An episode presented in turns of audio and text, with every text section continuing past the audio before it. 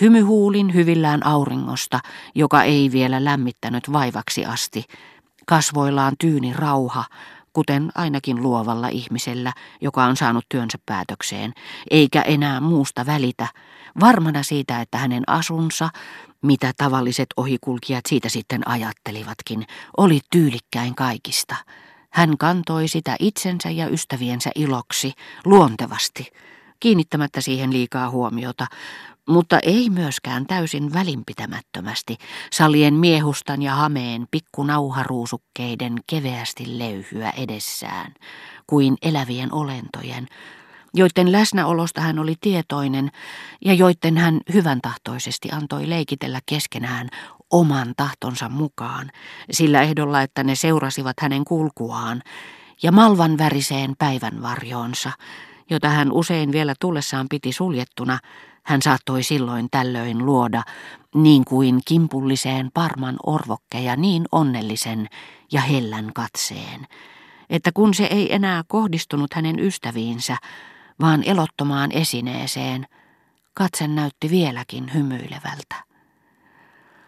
Näin hän varasi asusteilleen, jätti niitten täytettäväksi tyylikkyyden vaatiman tauon, jonka laajuutta ja välttämättömyyttä rouva Swannin enimmäkseen toverillisesti kohtelemat miehet kunnioittivat, unohtamatta siinä sivussa tietynlaista maalikon hartautta, oman tietämättömyytensä tunnustamista, ja olivat kyseisellä alalla valmiit myöntämään ystävättärelleen niin kuin sairaalle hänelle määrätyn erikoishoidon seuraamisessa, äidille hänen lastensa kasvattamisessa, pätevyystodistuksen ja päätösvallan ainakin yhtä paljon kuin hänen ympärillään liehuva saattue, joka ei näyttänyt huomaavan ohikulkijoita, rouva Swannin myöhäinen ilmaantuminen toi mieleen huoneuston, missä hän niin pitkään oli viettänyt aamua, ja mihin hänen kohta olisi palattava aamiaiselle. Oli kuin sen läheisyyteen olisi viitannut hänen rento, rauhallinen kulkunsa, samainen sopuisa käyskentely, jota itse kukin harrastaa puutarhassaan. Tuntui siltä kuin hänen ympärillään olisi vielä leijaillut tuon huoneuston sisäinen ja viileä varjokkuus. Mutta nimenomaan kaikesta tästä johtui, että hänet nähdessäni aistin entistä paremmin ulkoilman ja sen lämmön. Sitäkin paremmin kun tiesin jo entuudestaan, että rouva Suonnin perusteellisesti tuntemat perinteet ja liturgia loivat ainutlaatuisen, välttämättömän siteen – joka yhdisti hänen asunsa vuoden aikaan ja hetkeen.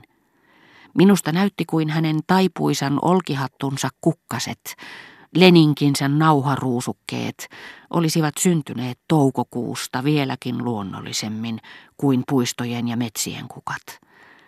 Ja tunteakseni vuoden ajan tuntemattoman taian, en kohottanut katsettani sen korkeammalle kuin hänen päivänvarjonsa, avonainen, ja leveä kuin toinen, läheisempi taivas, pyöreä, lempeä, liikkuvainen ja sininen. Sillä nämä perinteet, niin riippumattomat kuin ne olivatkin, pitivät kunnia asianaan niin kuin rouva Swankin omanaan, totella suopeasti aamua, kevättä, aurinkoa, joita ei minusta näyttänyt tarpeeksi imartelevan, että niin tyylikäs nainen oli hyvän tahtoisesti ottanut ne huomioon ja valinnut niitä miellyttääkseen vaaleammasta, kevyemmästä kankaasta neulotun leningin, jonka kaarrettu kaulus ja avoimet hihansuut toivat mieleen kaulan ja ranteiden kostean lämmön.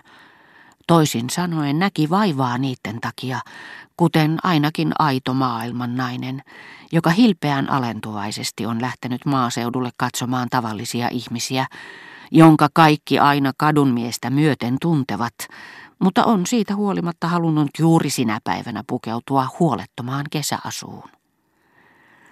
Kohta hänen saavuttuaan tervehdin rouva Swannia.